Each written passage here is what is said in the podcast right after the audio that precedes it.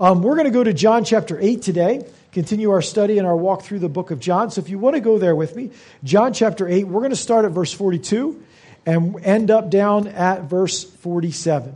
All right? So, John chapter 2. Now, this past Friday, uh, I saw a number of people remember and recognize that it was the celebration of the 70th anniversary of D Day.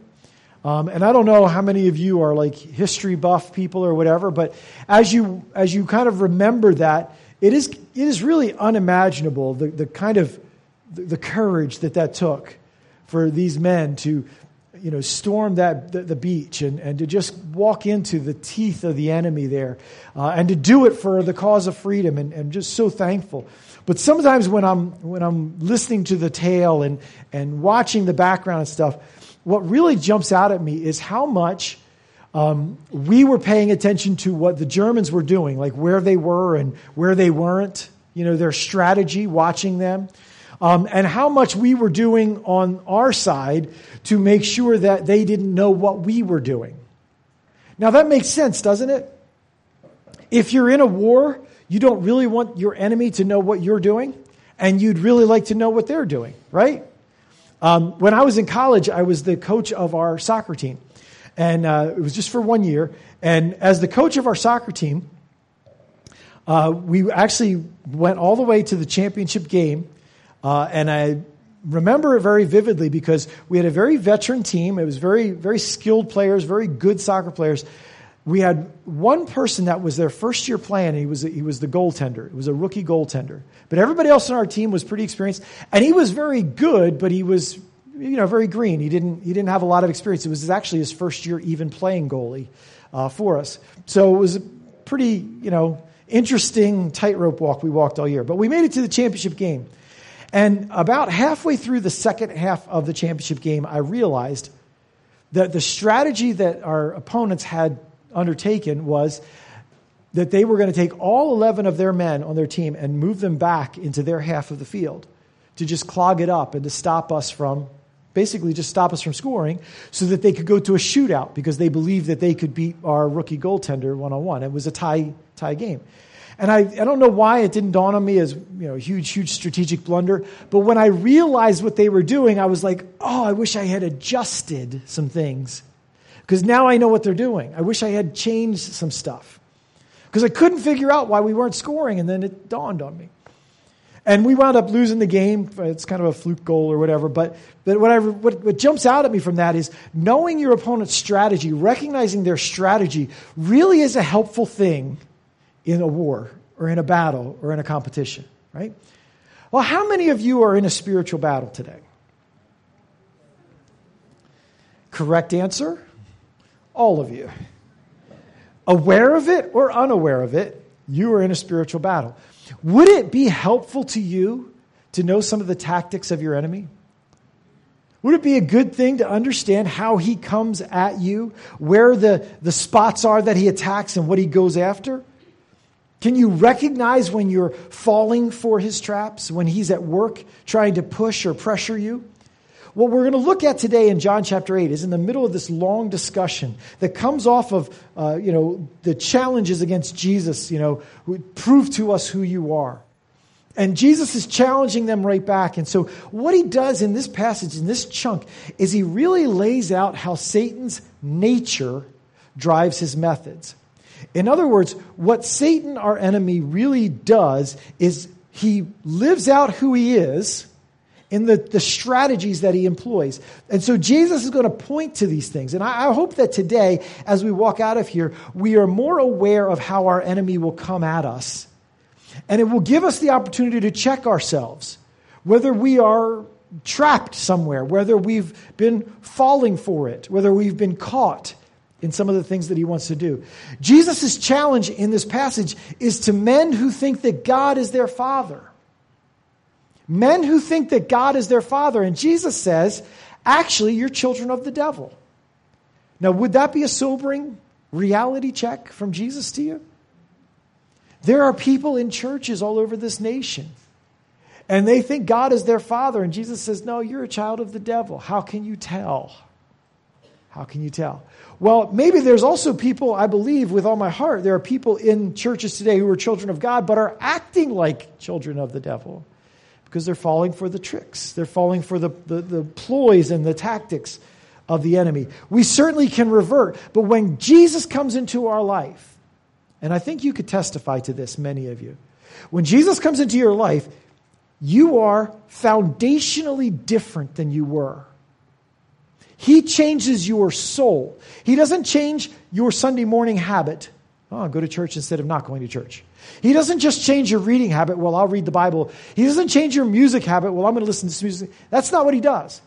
He changes you. He changes your very soul. And that has an effect on what becomes naturally you or what becomes naturally not you. It's not that you can't revert to what you were before. You can because you still live in this flesh. But do you understand that what you are made in Christ is dying to get out of you and struggling against what you used to be?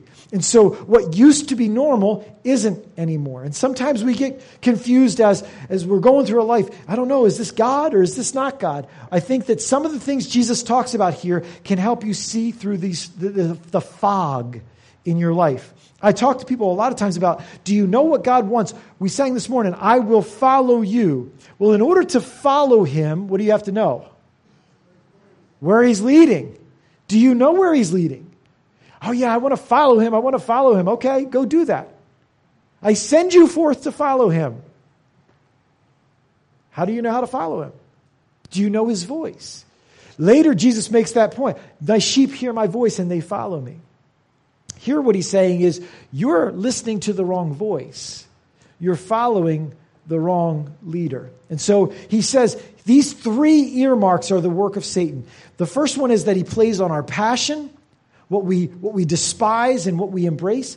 He always brings destruction and he is the father of lies. And so we're going to look at that this day. These are the way, the normal pathways that Satan operates. They are his well known and well worn tools. And I want to know today are we getting sucked into his traps? Are we operating in a mode that's following him? Do we need to let Jesus reset our hearts and our souls today? And so start with me at verse 42. We're going to read the first two verses here as Jesus begins to talk to them. Because they've just said, the only Father we have is God Himself. So Jesus says, verse 42, Jesus said to them, If God were your Father, you would love me. For I came from God and now am here. I have not come on my own, but He sent me. Why is my language not clear to you? Because you are unable to hear what I say. All right, first thing we can do to check ourselves, to check whether we have fallen prey, is to understand that one of the things that our enemy comes after in us is our passion. What are you passionate about? What do you love? I mean, really love. I'm not talking about do you love cheesecake, you know. Maybe some of you do love cheesecake like to that degree, but I'm talking about what is like the driving force of your life? What are you all in on? What is your passion? This, in this bigger picture, he's talking about how what you love or what you don't love says a lot about who you're following. And in what he's talking to them, he's saying the reason that you're doing these things, the reason that these things are a part of you is because you're mirroring the nature of Satan, who is actually your father. Probably one of the biggest keys in, in the cause of Christ, but in your life about following God is where are your passions directed? And you can tell that by where you direct certain things that you get to choose, like your time, your attention, your resources, your focus, your hope. Where you direct those says a lot about your passion. I believe this. Sometimes people will say, well, there's, a, there's just a, a devastating lack of passion in church today. The, the, the hard cry for the kingdom of God is that there's no passion in our church. I don't believe that. I believe there's plenty of passion in our church. But the enemy has misdirected our passion to things that don't matter. To things that matter enough to feel like they're important, but they don't matter enough to give your life to them. You know what I mean? They matter like, man, this is really important. If I don't pay my electric bill, I have a bad testimony and my electric goes out and all this food that I bought rots and I, it's important to pay my electric bill. But there can't be your passion about having enough money to pay your bills. Because it's not a big enough passion for life, right? Some of you are kind of scared of passion because passion has burnt you. You got all revved up about something and you went all in on it, and then you found out it was a big mistake. And you backed up from it and you were like, oh, I'm, I'm not going to trust passion anymore. Well, listen, you can't live. God made you to live alive inside. You can't live dead and safe. You have to just find the right thing to put your passion into. What Jesus says to them is, You don't love me because you don't love the Father. Just like your father, the devil. Does that make sense? Satan hates God. Satan hates Jesus. Does that sound about right? Yeah, it sounds about right. Jesus says the reason you don't have any passion for me is because you don't have any passion for him. And so my relationship with God is supposed to be filled up with this idea of life and fire. As you look at your life, what do you love? Who do you love? Item by item. You can look at it and say, is this something that God loves? Because what Jesus says is, if you love the Father, you'll love the stuff about the Father. You'll be drawn to it. You can look at it and say, is this what God's passionate about or not? Is this part of God's stuff, God's kingdom or not? Is this why God made me? Is this why He put me on this earth? Is this a passion that God had when He created me? Jesus says, if God were your father, you would love me because I came from God. You would love God, you would love God's people naturally. Do you? Or do you find it difficult to love God's people? Is it a struggle to really want to give and sacrifice and share in burden bearing? Do you love the things? Are you passionate about the things that God is? Are you passionate about the messengers that God sends your way? About God's instruments, about the things that He uses, about the stuff that reminds you of Him? Jesus says you would love the stuff God loves and you would not love the stuff God hates. Do you? One of the greatest deceptions in our world today is that if I give God my life, I'm going to miss out on stuff. If I give God my life, I'm going to miss out on stuff. What's that say? Your passion is directed the wrong way. If God said to you, like he said to Abraham, get up and go, what would hold you back? You know what would hold you back? Misdirected passion. I don't want to miss out on this stuff. Would you love what God loves or not? Would you hate what God hates? Well, I, there's some stuff in this world that's, I know it's wrong, I know it's not okay, but I love it. And I can't get away from it. This is not following God. Jesus says it's following your enemy. Jesus says, I came from God. He sent me. I represent him. I show you the Father. And if you were born of God, you would embrace me. You would celebrate me. Your passion would be toward me. Where's your passion for Jesus? Look at your life. Look at your life yesterday and today. Passion for Jesus anywhere? Well, I came to church, Mark. Okay, but how? Did you come ready and eager dying for G- to meet Jesus here in a, in a powerful, precious way because we're with the saints and because I can't wait for him to tell me where to go and to fill me up. I can't wait to be with him. Is there passion for that?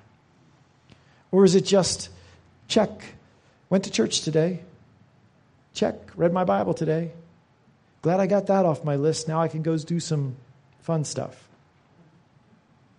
When you love someone, you're happy to have anything that reminds you of them, anything that keeps you feeling close to them, right? So some of you have been in my, lots of you have been in my office. If you go down to my office and you sit down in a chair, whose faces do you see in my office? I mean, mine, obviously, but all around you are pictures of my wife and my children. Why? Because I love them. And so I'm down in the office. I close the door so I can study but I still want to see them, right? Do you know what I'm saying? You go to work every day. Do you have pictures of people you love at work? I hope you don't have like a picture of like a motorcycle or something, you know, like, oh, I love that motorcycle. You know what I mean? Like, what an empty thing. What are you passionate? And so you want reminders of them, right? You want to you want to feel close to them even when you're not. You love talking to them. They are precious to you. Their thoughts, their words, their feelings are precious to you. You love hearing from them. You love talking about them to other people, thinking about them when you're not with them. So, if that's what passion is, do we have that with God? Do you love talking to Him? Do you love hearing from Him? Do you love talking about Him to other people? Do you love being reminded of Him? Is He central to your life? Do you think of Him? Think about Him through your day, through your life, through your week. Or is your energy directed somewhere else? Jesus tells them they hate him because they don't love the Father like Satan doesn't love the Father. So today, here's the question. If you don't if you look at your life and you find a, a passion deficit for the Father, what does that mean? Let the Spirit examine you. It may mean that you don't know Jesus. So come to Him. Because all that matters in life comes through Jesus Christ, right? I am the way, the truth, and the life, Jesus said. So He's the life. So if you want a life, get a life in Jesus right? That's how you get it. You get a life through Jesus. All right, so it could mean that, but it could mean this. You have fallen into the trap of your enemy. You're a child of God, but you have directed all of your passion and energy, all of this way that God wired you to live alive, to something that's just a treadmill, that's just a trap door, that's going to open up and swallow all your energy and it'll be nothing. You know, there's this picture in, in 1 Corinthians 3 of a fire in heaven and the works of our life going through that fire, and there's gold and silver and precious stones and wood and hay and stubble. And the wood, hay, and stubble burns up and is gone. I wonder how much of that is in your life. Stuff that when we get to heaven is just going to be gone. And you spent your life on it. You know? Where's the passion inside of us? And Jesus says, Listen, is my language not clear to you?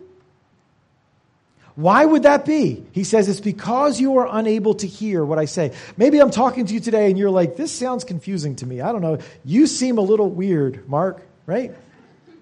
That's what Jesus said. These people looking at him are like, You guys think I'm weird. This sounds like nonsense to you. Why? Because you're following your father and so faith seems ridiculous. Faith seems weird. Have you ever had that conversation with somebody? You're trying to share about what you believe about God, and they look at you like you're from another planet. You know? Why? Jesus says they are unable to hear because they're following their Father. That's why. They're unable to hear. It doesn't mean they're not hearing what you say. It doesn't even mean that they don't understand what you say. They just can't accept it because it's not of their nature because they're following the nature of what they're born. Jesus says your heritage spiritually determines your hearing spiritually. Who you are born from determines and dictates how you will hear. How you listen is dictated by who your father is. If you're not a child of God, you can't hear right spiritually. I don't mean that God doesn't enable those he's drawing to hear the before they cross that line of faith, he does. He gives a special uh, ability to understand and hear. But outside of that, on your own, and truth is, even as a believer after you're saved, if you're going to try to think through the thoughts of God on your own, you are unable to hear it. It is the Spirit that enlightens, it's the Spirit that brings it alive in you. And so they can't accept what Jesus has to say. Their passions are pointed elsewhere. They want Jesus to bend to their desires.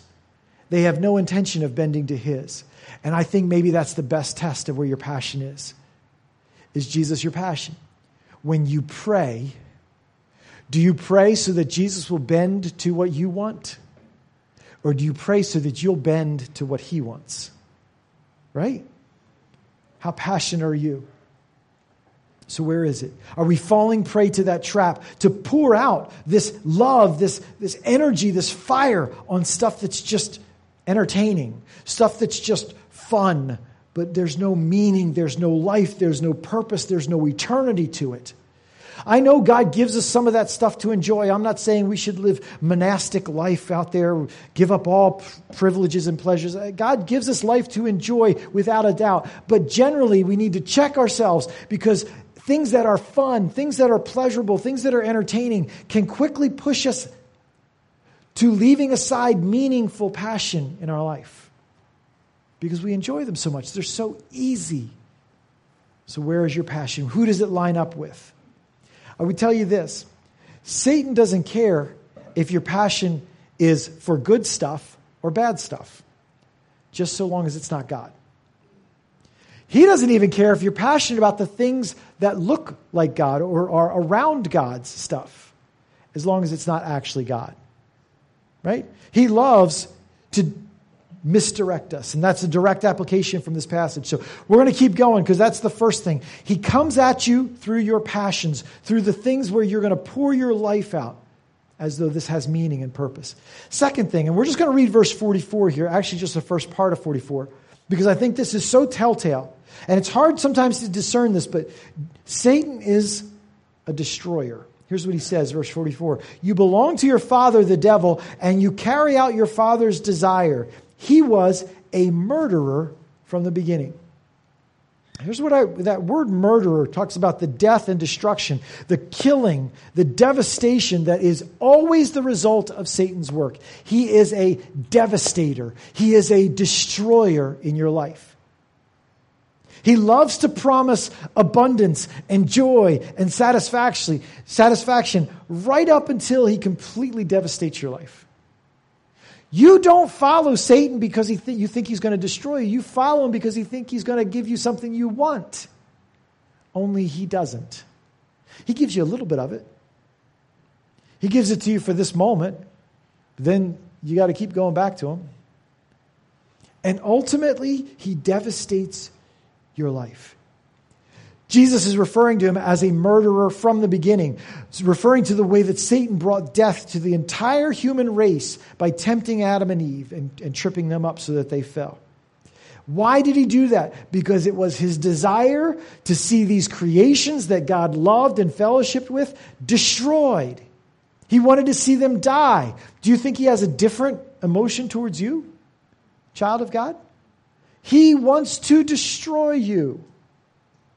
He can't. But he can get you to buy in and destroy yourself. Right? End of Satan's work is always the same. Think about Cain and Abel. Sin is crouching at the door, a picture of the enemy there, the first murder in all of history. Later on, we see Satan enter into Judas to get the wheels in motion for Jesus' murder. How does he get us to buy into this destruction that he brings into our life? You know how? By our desires. It's his tool. Do you want this? Oh, you can have it. There's no need to deny, deny yourself of it. There's no need to deny yourself of anything you want. You deserve to be happy. Oh, did that sound like a commercial? Did that sound like our world's theme? You deserve to be happy. Where is that? And what exactly did you deserve? What did you do to deserve this happiness? And what does that say about the people throughout history who have suffered unimaginable harms? They didn't deserve it? They didn't do enough to earn happiness? And since when did happiness become the telltale about a good life or a bad life? By the way, did Jesus deserve happiness? What do you think? We do this for yes. We do this for no? I know it can get tricky. You can kind of like circle sometimes. Did Jesus deserve happiness? Did he choose it? You know why? Happiness is too small of a goal for life. It seems like if I could be happy, everything would be good. And it's the way Satan pulls you into his destruction plan. Well, you should be happy. Why wouldn't you want to be happy? Go this way, it'll make you happy. I can't stay with you anymore. I'm not happy. Oh, okay. Because that's the ultimate goal, right? In our world today, if you're happy, you're alive. And yet Jesus chose to suffer and die. Satan loves to destroy. He loves to kill. He loves to devastate. And he, he, takes every chance he can to increase the pain, to multiply it, to make it spread like a disease from one person to the next to the next. Look at homes.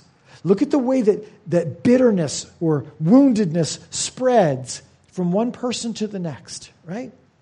It takes the power of Almighty God to stem the tide of Satan's work to destroy. He speaks into our ear and says, You've been wounded. You are mourning. You should be bitter. Don't just go through the grief process and heal from it and let God bring you. You, you hold on to that bitterness. You hold on to it. Why? Because he wants to increase the pain. He wants to multiply it. He wants to make it happen. As a matter of fact, some of you, he loves this tactic to increase your pain. Think about the possible pain that could be coming and live in it today. Oh no, what if this happens? And what if that happens? Well, has it happened? No. But are you living like it did? Yes. Whose work is that? He loves to destroy, to kill. And so he speaks into our life and tries to get us off track into things that will make pain multiply. He, he stirs up gossip so that my judgmental soul and my pride will bleed over into someone else. My inability to control what I have to say, because I have to feel good about myself and I have to feel better than you, bleeds over into other people and destroys families or friendships or work environments or churches. Satan loves that. It's his work, you see? Well, we're leaving because God has moved us on. Great. Well, let's see the telltales of God's Spirit as you move on, right? And I'm not saying that's a big deal here. I'm saying we've all come from churches where Satan's work prevailed, right? And it was destructive. That's the work of the enemy. Lies and cheating and anger, this endless cycle of hurt and wounding. We have a saying, hurt people hurt people. Right? It's hurt people that hurt people. Why? Because they're hurt. And so it spills over our hurt from one person into the other. It's a thought process even that, that gets to this extreme. You know, I'd rather destroy this thing than see it go to someone else. Right? What is that? That's the work of Satan because he loves to destroy. He is a murderer from the beginning, even to the place of suicide. Destroy yourself. The solution to your pain, telltale of the enemy, destruction, kill. It's the work of the enemy whispering into the ear of God's people, pulling us into what we think are solutions that always end in destruction, death, devastation. Underneath is Jesus' warning. Satan, he's talking to these men and he says, Satan wants to destroy you. He's a murderer from the beginning and you're following him. He wants you to die. The passage right before this, he said to them several times, You will die in your sins. And that's what Satan wants you to die in your sins. He wants you to say, Ah, oh, no, I don't think I'm going to cross that line of faith. I'm not going to give my life to the Lord. I'm going to wait till the last minute of my life so I can do what I want during my life and then I can get like the get out of hell free card, you know at the very last second. Right? Isn't that what people like? Well, let me ask you this when are you going to die? Maybe a better, maybe a better question is when do you want to start living? Because why would you wait till the end of your life to start living? Right? He loves to destroy. And Jesus says to them, Satan wants to keep you here so that you will die the pull of our enemy on our life is for our destruction. No matter what he promises, if it's not from the Father, if it doesn't flow out of a passion for him in our life, all that we hold dear will be destroyed. Sometimes you only see the fruit of that later on. Sometimes you see it as it's going. You, you go, I think this is the right path, and you head down this path. But what starts happening is that things start to disintegrate. You know what that is? The grace of God to say to you, stop going this way you're destroying it by your own hand. This is not the work of God, this is the work of Satan. It reminds us we're not playing a game here. Spiritual warfare is real. Our enemy wants to destroy us. He doesn't want to just win with the next move. He doesn't want to have bragging rights. He wants to destroy the work and the people of God. He wants to kill and destroy. He wants to destroy your life. He wants to destroy your children. He wants to destroy our marriages. He wants to destroy our church. He wants to destroy the church. He wants to destroy God. And he will do all that he can to suck us in to his plan. How? Well, pick up verse 44 down to the end of the chapter because it tells about the primary way that he works in our lives. Here's what it says You belong to your father, the devil. You want to carry out your father's desire because he was a murderer from the beginning. That's what we just looked at. Not holding to the truth, for there is no truth in him. When he lies, he speaks his native language, for he is a liar and the father of lies. Yet because I tell the truth, you do not believe me. Can any of you prove me guilty of sin? If I'm telling the truth, why don't you believe me? He who belongs to God hears what God says. The reason you do not hear is that you do not belong to God. Satan's destructive nature is tied into this. It's even in the same verse there. His destruction comes about because he is a deceiver. He is a liar. He's a liar from the start. You remember he went to Adam and Eve and said, You won't really die. Yeah, eat the tree of the garden. You won't really die. Lie, right? Liar from the beginning. In his temptation of Jesus, you can watch him twist and shade almost truths and half lies. When Jesus says there is no truth in him, it doesn't mean that he never speaks anything that's true, but he always speaks truth enough so that his lie is buried, so that he deceives, so that he pulls people in to grand deceptions and takes what God wants to do into destruction. Paul tells us that Satan represents himself as an angel of light. Why? To deceive us. He calls us like, oh, this is a good thing. Come on this way. Deception. Things like this, and I've seen this, this, these kind of lies over and over again, and many, many others. I've seen homes destroyed or devastated because a father and a man believes that the greatest call in a man's life is to provide for his family. And because of that, all bets are off. It's the thing I've got to do. It's not an evil thing, but what naturally results as I make that my highest priority is the destruction of my influence and my relationship with my children and the healthy spiritual family that God has called me to lead because I'm disconnected because my highest priority is to provide for my family. I've seen it a thousand times. It's not that you're not called to provide, but it's not your highest call. You know what I mean? You know, I've seen this lie. The greatest good for parents to do, the best parents are the ones who keep their kids safe. Right? I would hate to put my child in danger. Well, did you have your child? Because if you did, they're in danger. I can even tell you this I know how their life winds up. They die. This is not a safe world, folks. But it's a good intention. I want to keep my child safe, and I'm not suggesting that we run them across the highway, right? But it isn't the ultimate good in their life. If we are in a war spiritually, shouldn't we be raising courageous kids, bold kids, kids that know their heavenly father and are able to go meet the battle head on instead of kids that are like, Mom, protect me? Right? It's a lie. And what does it do? It destroys the potential of our next generation to step out into what God has made them and called them to be because we've sent them the message that what you need to be is safe. When what they need to be is filled with the Spirit, quickened for the battle that God has called us to. Little lie. I've seen this one.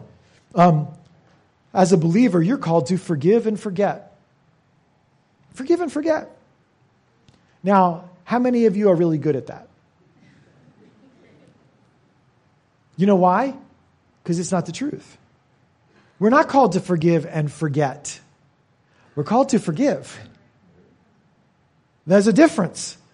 We are also called to reconcile and restore when that opportunity is available to us. But so much goes on. It, it is used to keep people trapped endlessly in these cycles of hurt and pain and dysfunction. Because, well, you can do it to me again because I'm a believer. I should forgive and forget well, I'll go ahead and I'll act like it never happened. I should forgive and forget. It's ridiculousness. Did Jesus forgive these men? He's telling them that they're going to go to hell. Hmm. Did he forget what they did? You know what's interesting? God has a book up in heaven called the Book of Works, Revelation 20. Look it up. Do you know how people who don't come to Christ are judged? Out of the book of their works. He doesn't forget. As a matter of fact, with you and I as believers, it's when he says he forgets it, he's kind of specific about it. It's not that he couldn't remember it, it's that he chooses not to. He says, And I will remember them no more. You hear that? I will remember them no more. I will place them as far as the east is from the west from me. In other words, I will take them and put them somewhere so that they are as far away as possible from me so that I will choose not to look on them. We get this all crazy stuff in our heads. Well, I don't know. You know, my husband's abusive, but I'm a Christian, so I'm supposed to forgive and forget. I don't know. It doesn't sound like the Bible to me. You're supposed to forgive, but you're also supposed to act. There are things that when someone makes a choice, you have to act by accepting that choice. And if someone decides to walk away in your life, forgiving is a hard process and hard enough. It's confusing enough without trying to make it into this super spiritual, magical snap of your fingers where everything's good again. Because that's not what forgiveness is. And so Satan lies to us. It is his normal way. He brings us close enough to the truth so that it sounds like truth. He convinces us to believe it as truth, but it brings devastating effect. I wonder how wary are you of the deceiver? There are some of us who take that to such a degree that we're wary of people who are serving God because we're, we're scared of everybody as deceivers. Let me tell you this Jesus wasn't scared of the deceiver, and neither do you or I need to be. If you have a passion for the Father, and if you recognize and know the truth, the truth sets you free, right? You don't need to be all worried. You'll know because you'll volunteer for the deception. Many of you have. I have. Yeah, I'll, I'll believe that lie because I like it, not because I didn't know it was a lie. On the other side, Jesus says that those who follow Satan are like him. So if Satan's a liar, how honest are you? Who are you following? Are you truthful in what you speak? Can people rely on what you say? Are you skilled at giving an impression with your words that isn't completely true? Are you a great editor of what you tell people so that they'll think what you want them to think? Believers should be people who take after Jesus Christ, who is the way, the truth, and the life. We should be people of the truth. Jesus says, Hey, listen, I'm telling you the truth and you reject it. Our reaction to the truth is telltale. When the truth comes, do you embrace it? Do you believe it? Do you love it? Or is it undesirable because it seems too costly and too dangerous? At the beginning of this whole story, you remember there was this woman caught in adultery, and they wanted to condemn her because they, they caught her in the very act. There was no question about what she did. And Jesus said, Whoever's without sin cast the first stone. Here, down later on the chapter, he says, Can any of you prove me guilty of sin? And the answer is no. And he says, If I am telling the truth, if you can't prove me wrong, if you have no standing to judge me, why don't you believe me? I wonder today, do you believe that you can prove Jesus wrong? That God made a mistake in your life? That what has come your way from God's hand that He didn't prevent or that He allowed or that He gave you is somehow wrong and you're a better judge of right and wrong than God is? What kind of lie do we have to swallow to believe that God's way isn't best? That God makes mistakes? That God isn't good or faithful? What kind of lie do we have to believe for that to feel true? At the end, he says, if you belong to God, you hear what God says. And so today I'm asking you, do you hear this? Do you have open eyes and an open heart to see through the works of our enemy?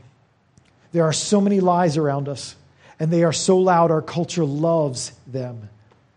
Many, many are deceived and, and sucked in by them. Sucked in by this is what life's about. This is what you want in life. This is what matters. This is what doesn't matter. Lies, lies, lies. Are you in need today of a reset from your Heavenly Father? Do you need Him to open your eyes to Satan's attack on your heart, on your mind? How much have you fallen into sync with your enemy? So, we're going to close today with a song that's a prayer. And it's a prayer I hope that each of you will pray to ask for God's renewing and restoring work in your soul. Because the war rages on. You're going to walk out of here and go into a war. Are you ready to face your enemy? Understand that the enemy acts in line with his nature. He loves to destroy, he loves to hate, he loves to lie. It's his native language. Let's be wise in seeing it for what it is. Let's fall in love with Jesus again. Pursue him instead of tripping into destruction. Reject passions that are empty and false. Re- reject the destruction of wanting what is ungodly. Reject the lies that trap us. Instead, turn your heart today over to Jesus. Let him make you over from the inside out. So let's pray this prayer together as Kara sings.